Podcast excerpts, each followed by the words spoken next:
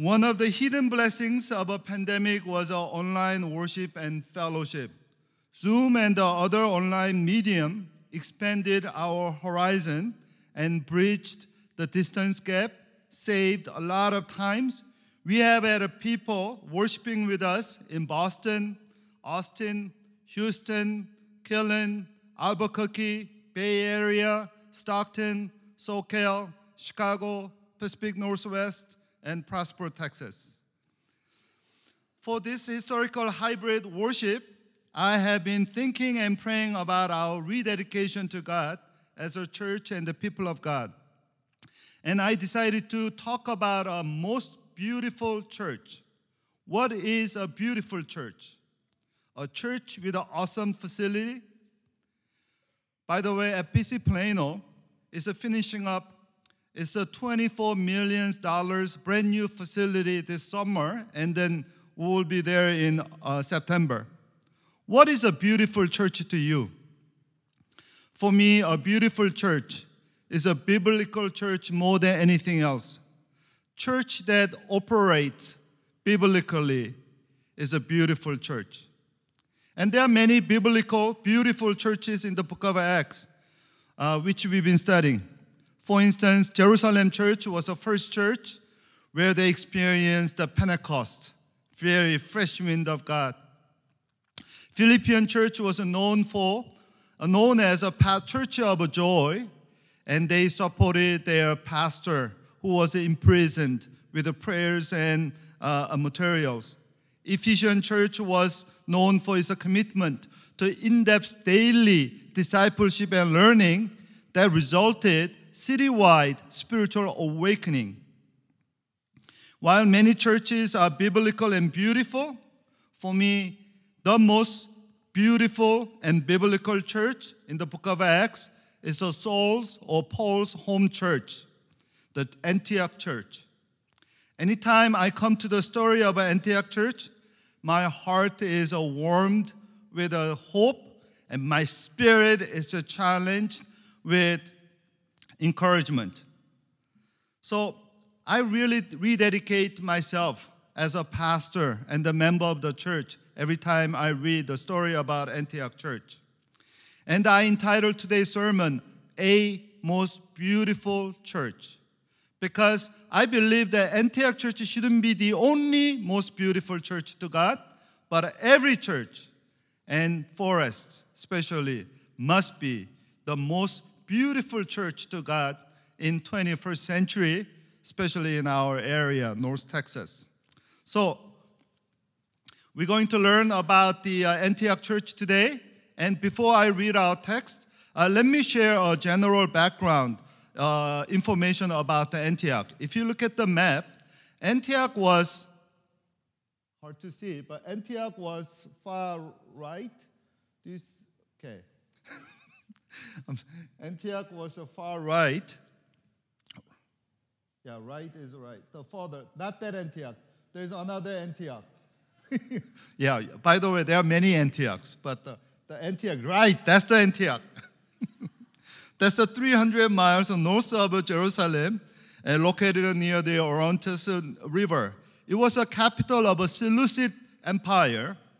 Uh, Seleucid Empire was uh, one of the four kingdoms emerged after uh, Alexander, uh, death of Alexander the Great. It was the third largest city in the Roman Empire at the time. And it was called, so third largest city. After the Rome is the largest, and then uh, Alexandria was second largest, and then Antioch was third largest. And Antioch was a capital of the East for Romans until Constantinople took the title in the fourth century. It was a heavily Greek and thus a pagan city uh, where the myth of Apollo and Daphne was enacted every night, very sensually. So it was a very sinful city. And uh, Jewish population in the city about one seventh. So it is in this mixed culture and a very pagan place, a most beautiful church in the Bible and in history was established. So with that, let me read our text today, Acts chapter 13, verse 1 to 3. Now in the church of Antioch, there were prophets and teachers Barnabas, Simeon called Niger, Lucius of Cyrene, Manaen, who had been brought up with Herod the Tetrarch, and so, While they were worshiping the Lord and fasting, the Holy Spirit said, Set apart for me Barnabas and Saul for the work to which I have called them. So after they had fasted and prayed, they placed their hands on them and then sent them off. What makes a most beautiful church? Here we see three characteristics of a biblical church that inspire many us, mean, inspire us and challenge us. By the way, what is the opposite of a beautiful church? What is an ugly church to you? Church without with an ugly building or no building? You know, ugly church is an unbiblical church. What is an unbiblical church? That's the church functions not biblically, but rather culturally. The church that takes the cultural norms and human traditions or conventions, social conventions, rather than spiritual norms and the divine truth. Now, what made Antioch Church a most beautiful church was, uh, first of all, is a spiritual leadership. Every church has a leadership. There is no church without leadership. So question is what kind of a leadership does a given church have? Good churches have a good spiritual leadership and bad churches have an unspiritual leadership. Antioch church's leadership was a spiritual. Spiritual leadership. What is a spiritual leadership? One of my favorite uh, uh, devotional books in the past was actually entitled Spiritual Leadership, written by Oswald Sanders, a very, very godly director of OMF, Overseas Missionary Fellowship. A classic, still is a great book. But I believe that today's uh, our text shows us the picture of a spiritual leadership of a church more succinctly. Two things stands out in today's uh, in, in, about the spiritual leadership here. First, it shows that spiritual leadership is a balanced, balanced. Look at the verse one. Now in the church at Antioch, there were prophets and teachers. Prophets and teachers. Spiritual leadership is a balance, has a balance. There were prophets and teachers. Uh, renowned New Testament scholar named James Dunn uh, makes this comment, and let me just quote his, uh, uh, uh, let me read his comment. That only the prophets and teachers are mentioned may be significant. This is the only place in the Acts where teachers as such appear. The two together imply a balance necessary to the life of any church, an openness to a new insight and development inspired by the Spirit, the role of the prophet, and balanced by loyalty to the tradition taught and interpreted, the role of a teacher. So it means spiritual leadership has a balance between open innovation and cherished tradition. It does not seek new things for the sake of new things. I know a friend pastor, and uh, one day one of his uh, church leader asked me uh, for help, and uh, he was telling me that uh, Pastor Paul, anytime our pastor goes to attend a conference, and he comes back, he said, "This is a greatest thing," and he make us to do something new. So we've been, we, we, we have done doing that several times. So now we are afraid of a pastor attending a conference. so they were asking me, he was asking me, can you calm down our pastor? now, spiritual leadership seek the renewal of a tradition in fresh open venues. Prophets and teachers here means a balance between also means a spirit and scripture. As I said before, biblically charismatic Christians have a clear conviction of the spirit confirmed by the scripture. More than just uh, practicing a charismatic uh, worship style and uh, lingos. Spiritual leaders are always sensitive to spirit and secure in the scripture.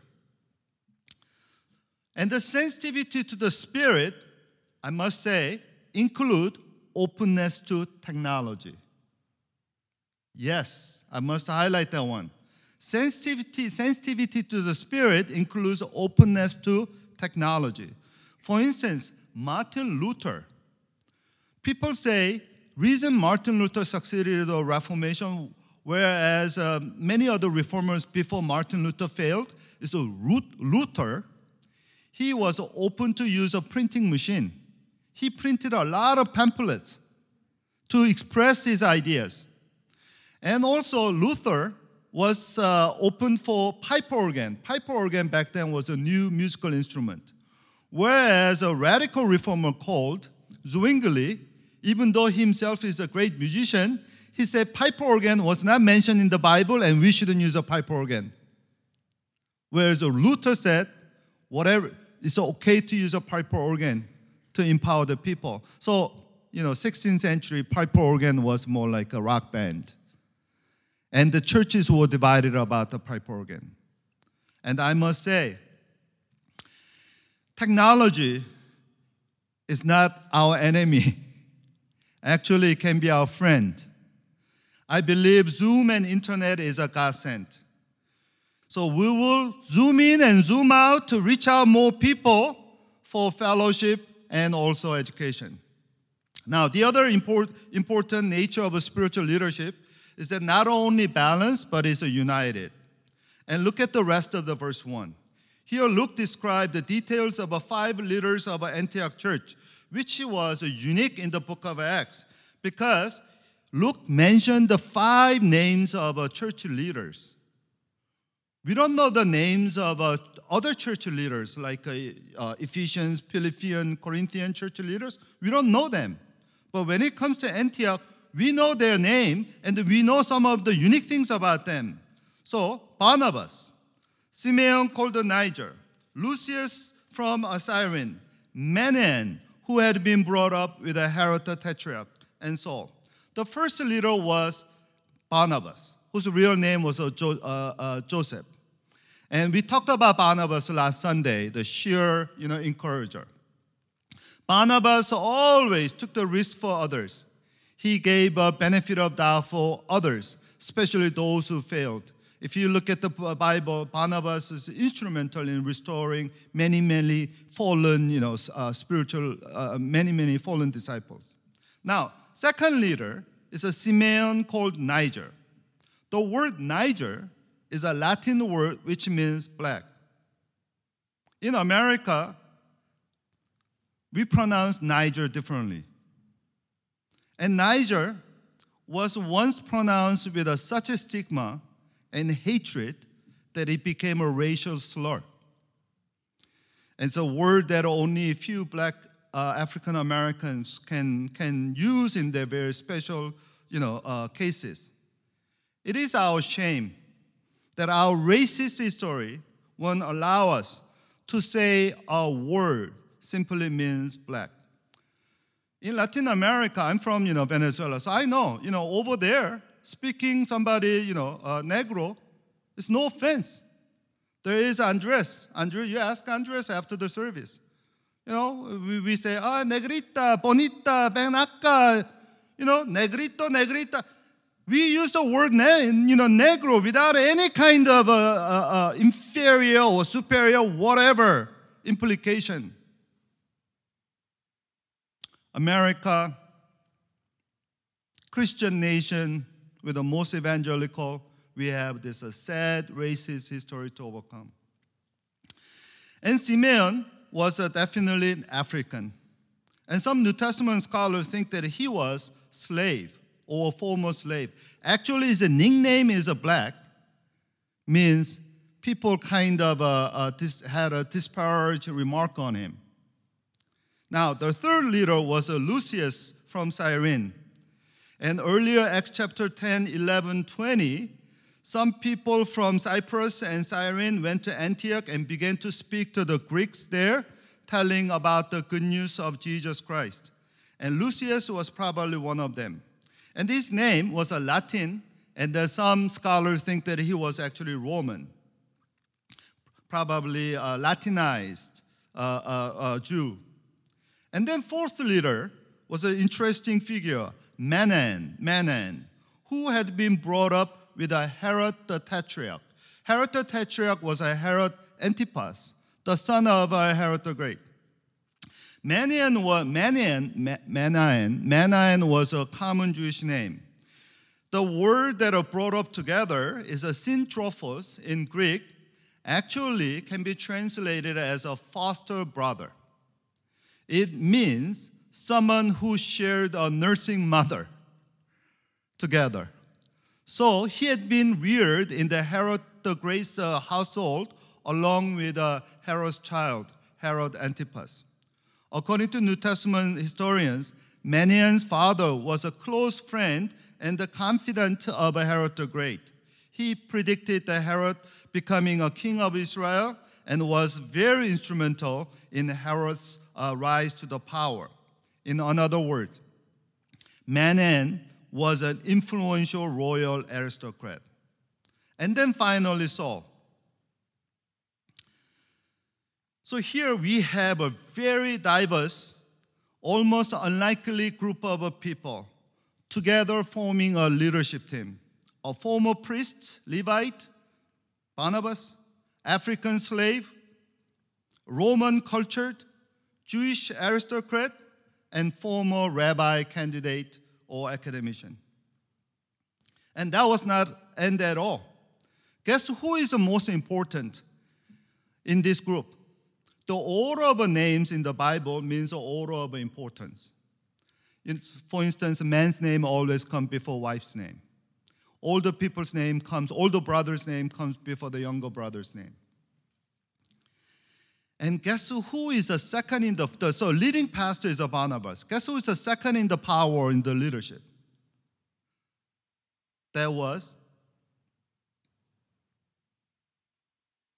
Simeon, called the Niger. The African, the possibly slave's name came before the rich royal aristocrat and brainy rabbi. So, what do we learn from their names? The worldly social packing order was completely rejected and replaced by the new social order of the Holy Spirit. Amen? In the church, we are all brothers and sisters, regardless of our personal background. We are one in Christ. Their unity was absolutely a marvel at the time. That some people call the early, early church a sociological miracle. Sociological miracle. Spiritual leadership is united in spite of a diverse racial, socio-economic background. You know, unity in the body of Christ is a foremost marker of a biblical and beautiful church. Ephesians chapter 4, verse 3 said this Make every effort to keep the unity of the Spirit through the bond of peace. There is a one body and one spirit, just they were you are called to one hope when uh, when you are called, and one Lord, one faith, one baptism, one God and Father of all, who is over all, through all, in in all. Seven times the one was mentioned. One body, one spirit, one hope, one Lord, one faith, one baptism, one God. The first thing the Apostles' Creed, the common universal Christian confession, actually help us to know who we are about the church is a church is what? I believe in the Holy Spirit and then one holy apostolic Catholic church. The first thing that describes a church is a church is a one, the unity. That unity is a divine unity. As a Father, Son, and Holy Spirit is one, everyone is a church is one. We share the Trinitarian unity with one another. And the word Catholic means universal. Same thing. You know, unity, you know, what is a universe, universal? Universal is a coined word, uh, you know, you, you know, unity and diversity. You know, we call the highest educational institution university, right? Because in the university, you're supposed to learn the central or the encompassing, you know, principles of a life in spite of all the diversity. So beautiful church is a university church, united in diverse people.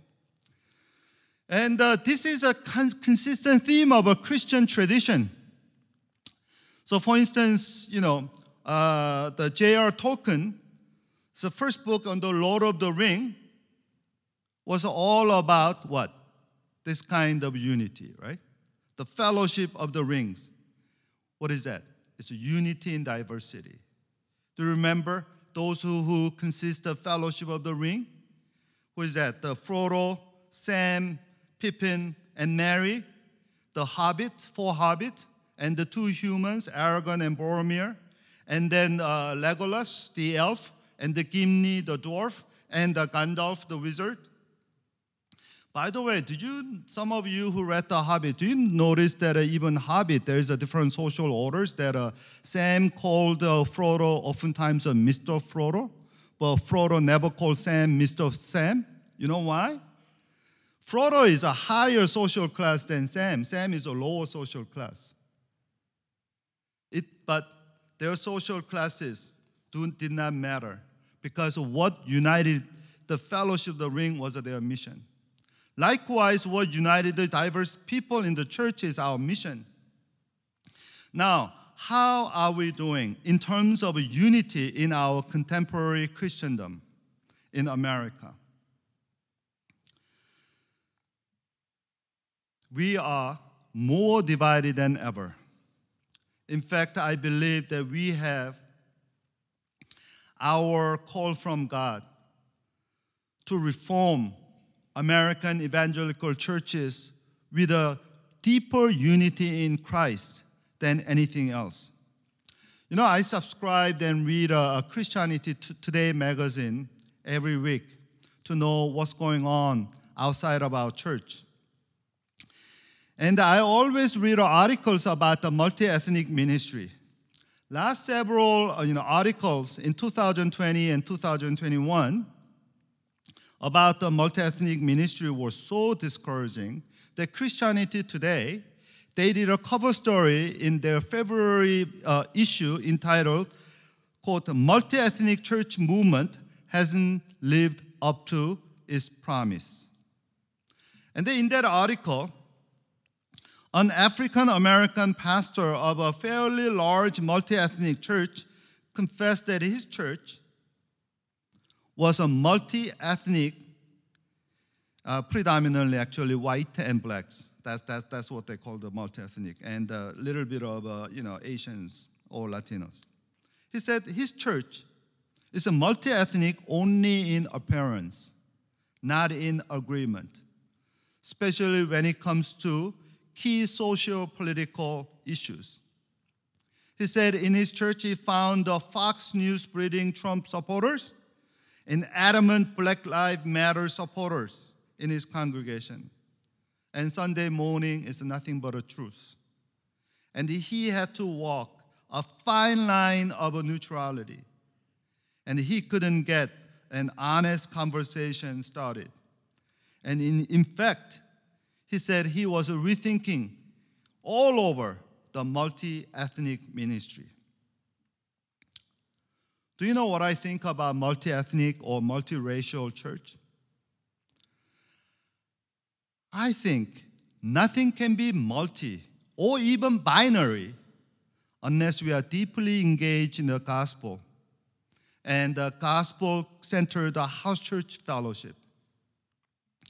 Unless we meet each other weekly, regularly, eating food together, sharing food together, and hearing each other's struggles and stories, honestly, and praying for each other, and loving each other, and feeling loved by each other, we cannot really talk about different political views.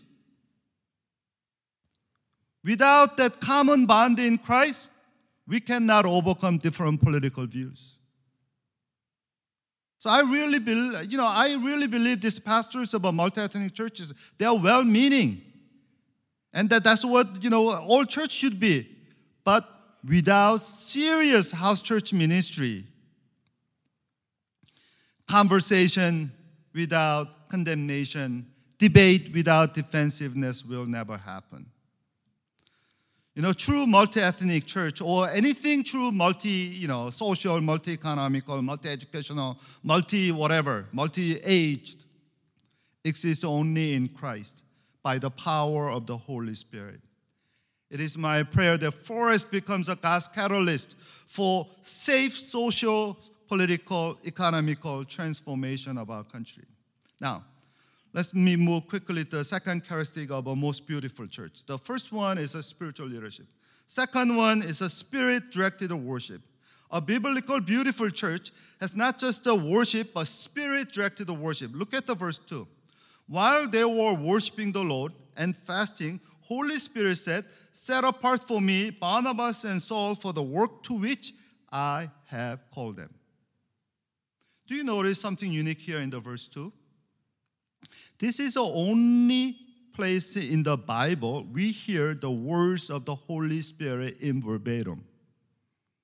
Yes, we believe and confess the Holy Spirit is a triune God and third person of the Trinity, thus he is a personal and relational being. But when was the last time you heard that Holy Spirit actually saying, set apart them for me to the work which I have called? This is the only place in the Bible where we hear Holy Spirit speaking as I. So, another great Christian theologian named Willie Jennings comment this. Luke has stripped away any ambiguity about who is uh, driving this story. This is the Spirit's doing, Spirit's work.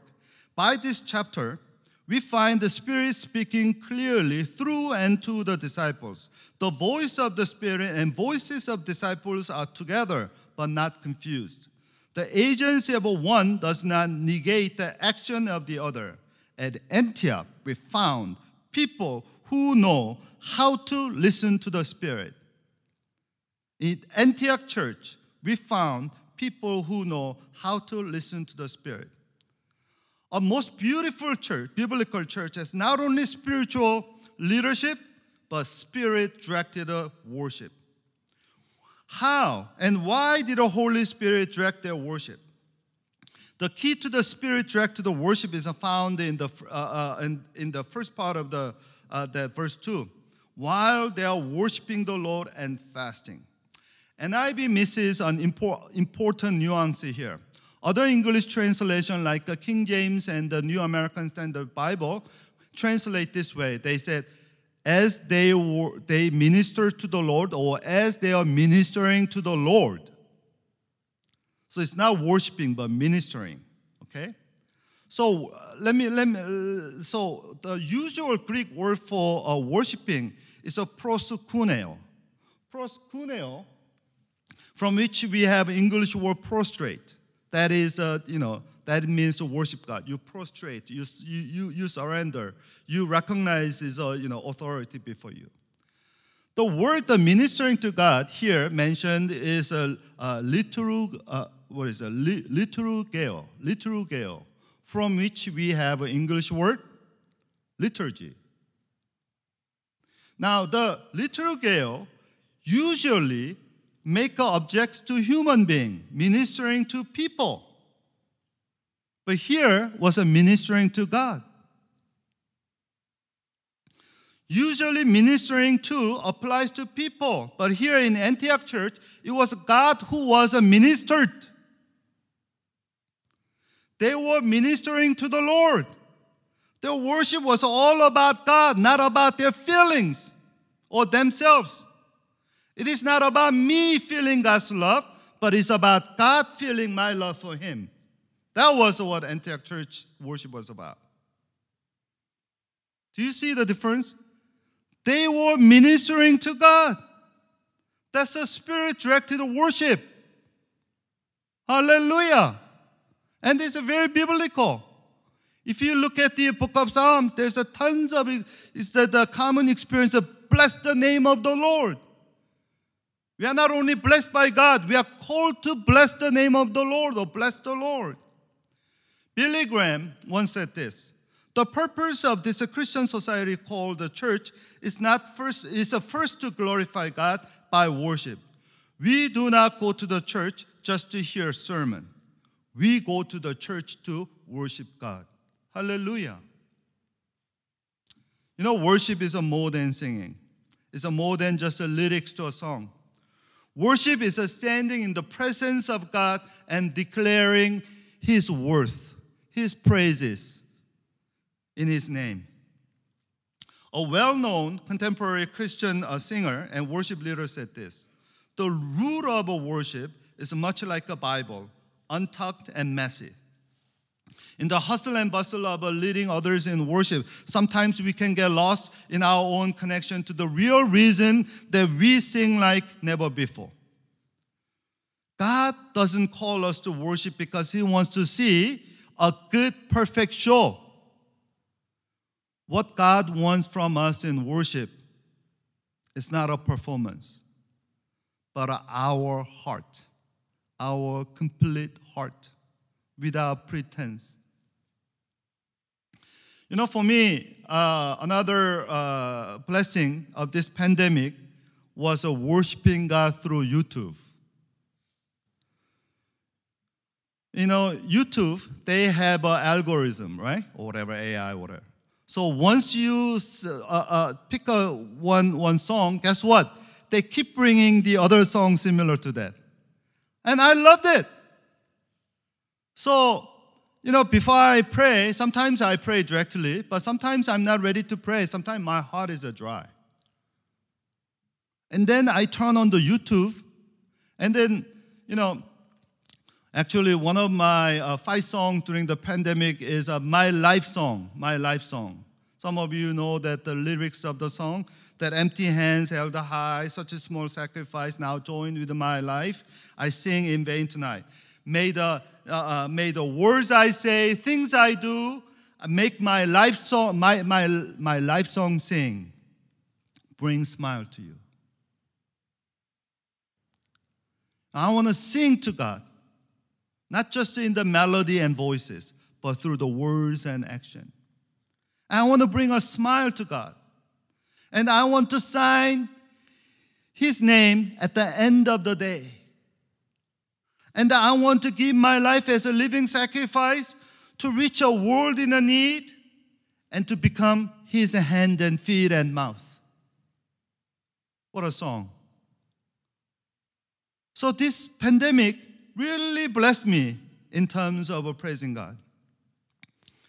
And then, you know, amazing thing is uh, when we praise God and there is a, you know, Holy Spirit you know, uh, uh, stirring our heart with a full love for God. Do you know God loves that? Do you know you are ministering to God? So worship doesn't, we don't just worship here, we worship every day.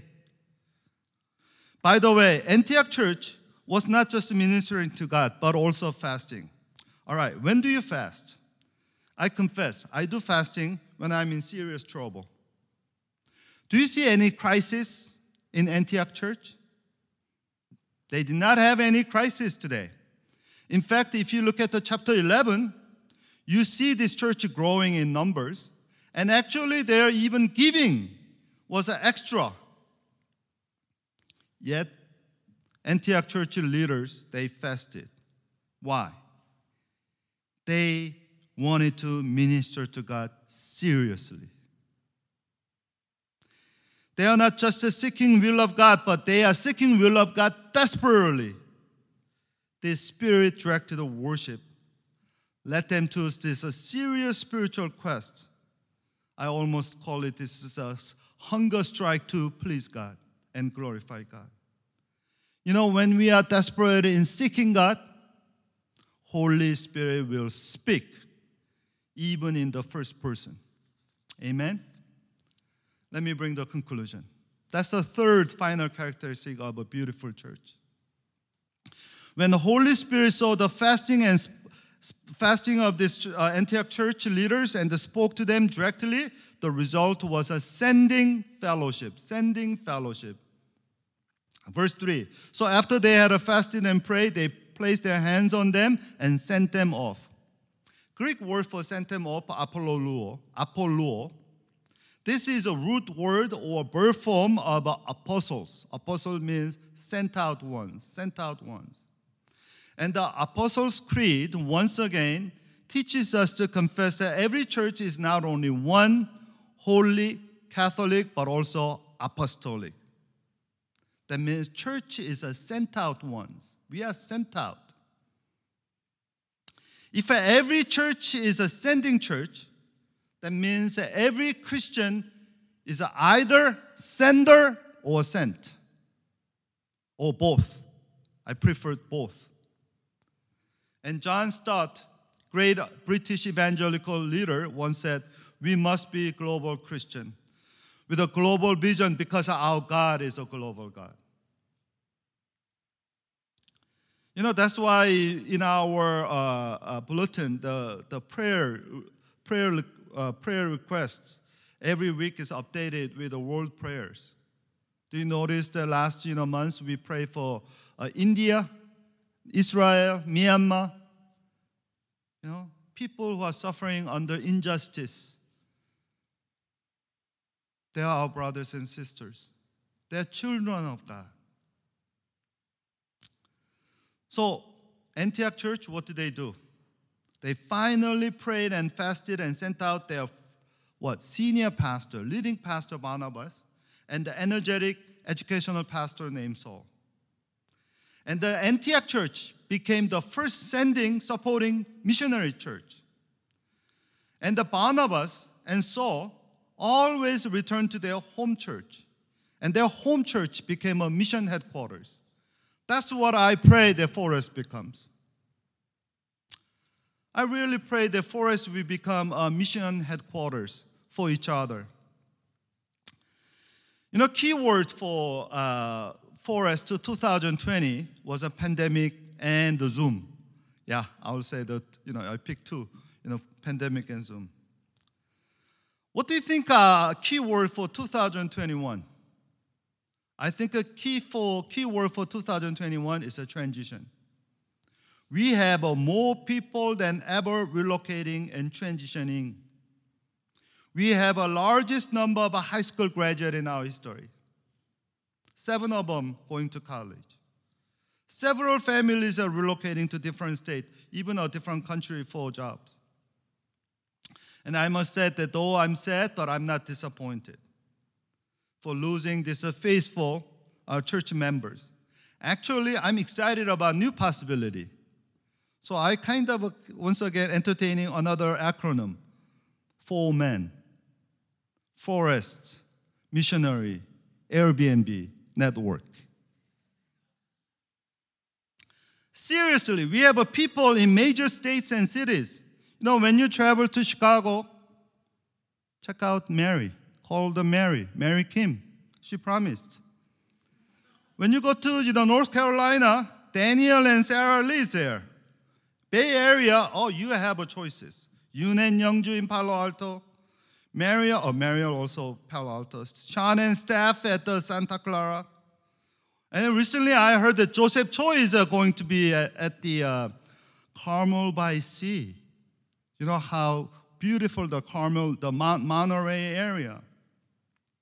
I hope there's a church, you know, conference in the Carmel by Sea. But, and then, you know, New York, we have Stephen and Sumi, you know, uh, Seattle, end of the year, Laurel and Brian. You know. South Korea, you already received, some of you received the email, Mike and Christine. On top of this, we have missionaries in Indonesia, Bolivia, Brazil, Venezuela, even Malaysia, we have a Malaysian, you know, uh, uh, uh, people from Malaysia. It is my prayer and dream that we send out many short-term mission teams or missionaries from our house churches and then have a fellowship with our missionaries. You know, I've done several uh, short-term missions uh, years ago, and uh, when you visit missionaries and then at least actually not just once but twice, it become it's like seeing a family members. There's a, such a deep bond. So with the Zoom and other online you know, mediums, I really think the forest can be a global and local body of Christ at the same time. Now, I want to say this very clearly for the one last time. The most beautiful church is a missionary church. You know why? They build up other people. They make uh, other people successful. Who is the most successful person? The really successful, fulfilling people is not someone who just get everything for himself, but uh, make others successful and their life meaningful. Imagine everywhere Paul and Barnabas went to plant the church, people over there thank God for the Antioch church and their support and their missionaries. I really pray that for us, we become a, such a missionary church through Zoom and through our members who are transitioning. So, in this sense, the pandemic 2020 is a blessing in disguise. It opened a new horizon for us. And this is our new hybrid worship service. Yes, we will have a lot of troubles. We need a lot of manpowers, but we're going to make it work so that wherever our people are, we will build up people of God and we will reach out to BIPs for the glory of the gospel of Jesus Christ. Let us pray.